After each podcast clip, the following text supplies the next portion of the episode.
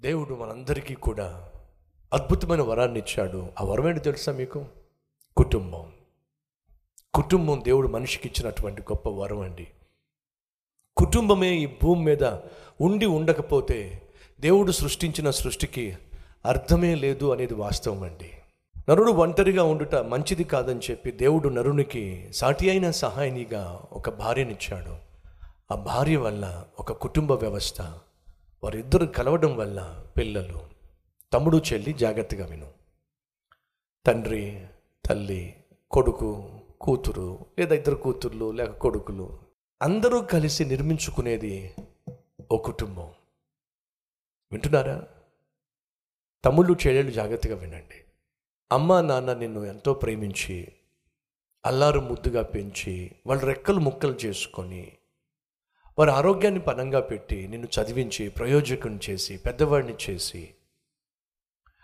ఒకసారి నువ్వు చదువుకున్న తర్వాత ఉద్యోగం వచ్చే సమయం వచ్చినప్పుడు ఎవరో ఒక పనికిమాలిన అమ్మాయో పనికిమాలిన అబ్బాయో నీకు పరిచయం అయ్యాడని చెప్పి మమ్మీకి ఇష్టం లేకుండా డాడీకి ఇష్టం లేకుండా నీ తోబుట్టువులకి ఇష్టం లేకుండా నీ ఇష్టానుసారంగా నువ్వు ఒక నిర్ణయం తీసేసుకొని నా ఇష్టం నా జీవితం నేను వెళ్తున్నా అని చెప్పి ఈ నాలుగు స్తంభాల పైన కట్టబడినటువంటి ఈ ఇంటిలో ఒక స్తంభమైన నీవు నా ఇష్టం అని చెప్పి నువ్వు వెళ్ళిపోయావు అనుకో ఆ కుటుంబం ఒరిగిపోతుందనే విషయం నీకు ఐడియా ఉందా?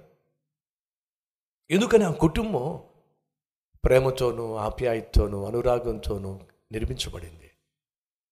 నువ్వు తీసుకునే మంచి నిర్ణయం కావచ్చు కూతురుగా కొడుగ్గా భర్తగా భార్యగా ఎవరు ఏ నిర్ణయం తీసుకున్నా అది కుటుంబాన్ని ప్రభావితం చేస్తుంది. ఒకవేళ ఆ కుటుంబంలో భార్యగా భర్తగా బిడ్డలుగా తప్పుడు నిర్ణయం తీసుకుంటే ఆ కుటుంబం కుప్పకూలిపోతుంది. నాకు తెలిసిన ఒక మంచి స్నేహితుడు ఉన్నాడు చాలా మంచివాడు. చాలా చక్కని కుటుంబం. భార్య భర్త కొడుకు కూతురు. పిల్లలకి ఇరవై ఐదు సంవత్సరాలు ఇరవై రెండు సంవత్సరాల వయసు వచ్చేసింది. చిలక గోరెంకల్లాగా ఎంతో చక్కగా కొనసాగుతున్న ఈ కుటుంబం భర్త చాలా చక్కగా ఉంటాడు. భార్య చాలా చక్కగా ఉంటుంది. పిల్లలు చూడముచ్చటగా ఉంటారు. ఆ కుటుంబం నాకు తెలుసు. ఒకరోజు ఆ స్నే ఆ స్నేహితుడు ఫోన్ చేశాడు. డాక్టర్ సతీష్ ప్రార్థన చేయి. ఏమైందని అడిగాను. నా భార్య ఓ నిర్ణయం తీసుకుంది. ఏమిటది? విడాకులు తీసుకోవాలని. ఏమిటి? ఇరవై ఇరవై ఐదు సంవత్సరాల తర్వాత కాపురం చేసిన తర్వాత విడాకులు ఏమిటి ఎంత చెప్పినా అర్థం చేసుకోవట్లేదు. కొడుకు ఈరోజు అమ్మ గురించి మాట్లాడుతుంటే చిరాకు పడుతున్నాడు. కూతురు అమ్మ గురించి మాట్లాడుతుంటే అసహించుకుంటుంది తల్లి గురించి మాట్లాడొద్దు అంటున్నారు. నా కుటుంబం నా భార్య తీసుకున్న నిర్ణయం వల్ల కుప్పకూలిపోబోతుంది. ప్రార్థన చేయి. అర్థమవుతుందా? కుటుంబము అనేది ఒక భర్త నిర్మించేది కాదు ఒక్క భార్య నిర్మించేది కాదు. భార్య భర్తలు బిడ్డలు అందరూ కలిసి నిర్మించుకునేటటువంటి ఒక అద్భుతమైన నిలయం. ఈ నిలయంలో ఉన్నటువంటి కొడుకు కావచ్చు కూతురు కావచ్చు తల్లి కావచ్చు తండ్రి కావచ్చు వాళ్ళు ఏ నిర్ణయం తీసుకున్నా కుటుంబాన్ని కట్టచ్చు కుటుంబాన్ని కోల్చొచ్చు. దయచేసి వినండి. కుటుంబము అంటే అర్థం తెలుసా? నీకు కష్టం వచ్చినప్పుడు కన్నీరు పెట్టేది. కుటుంబం అంటే నీ కష్టం వస్తే ఏడ్చేది.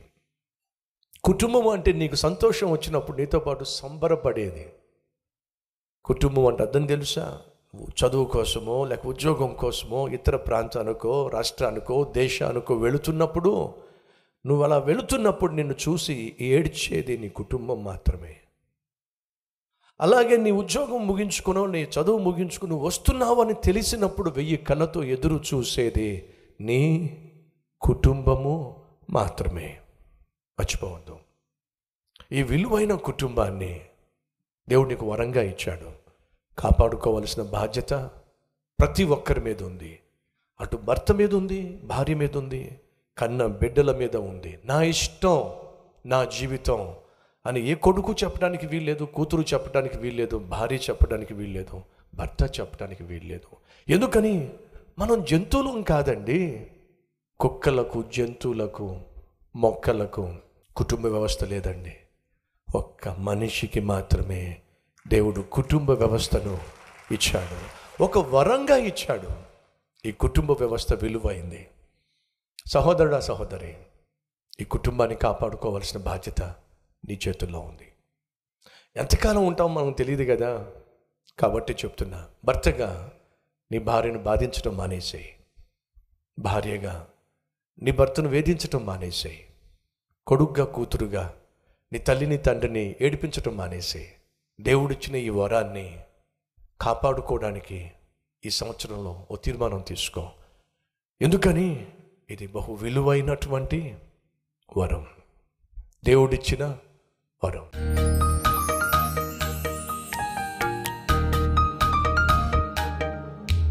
మహాపరిశుద్ధుడు అయిన ప్రేమ కలిగిన తండ్రి జీవితము బహు శ్రేష్టమైనది.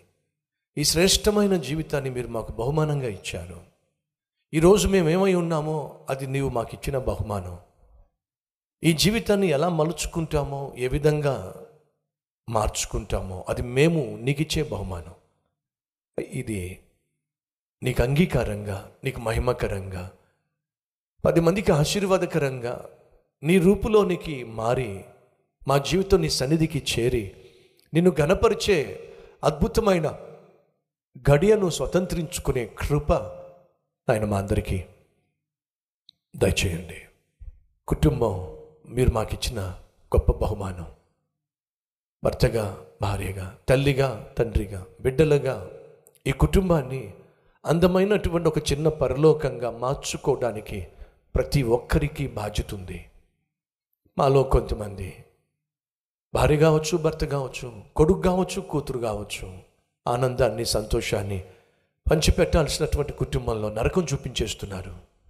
నరకాన్ని సృష్టించేస్తున్నారు. నాయనా అట్టి వారిని దర్శించాయా అట్టి వారిని మార్చు నాయన.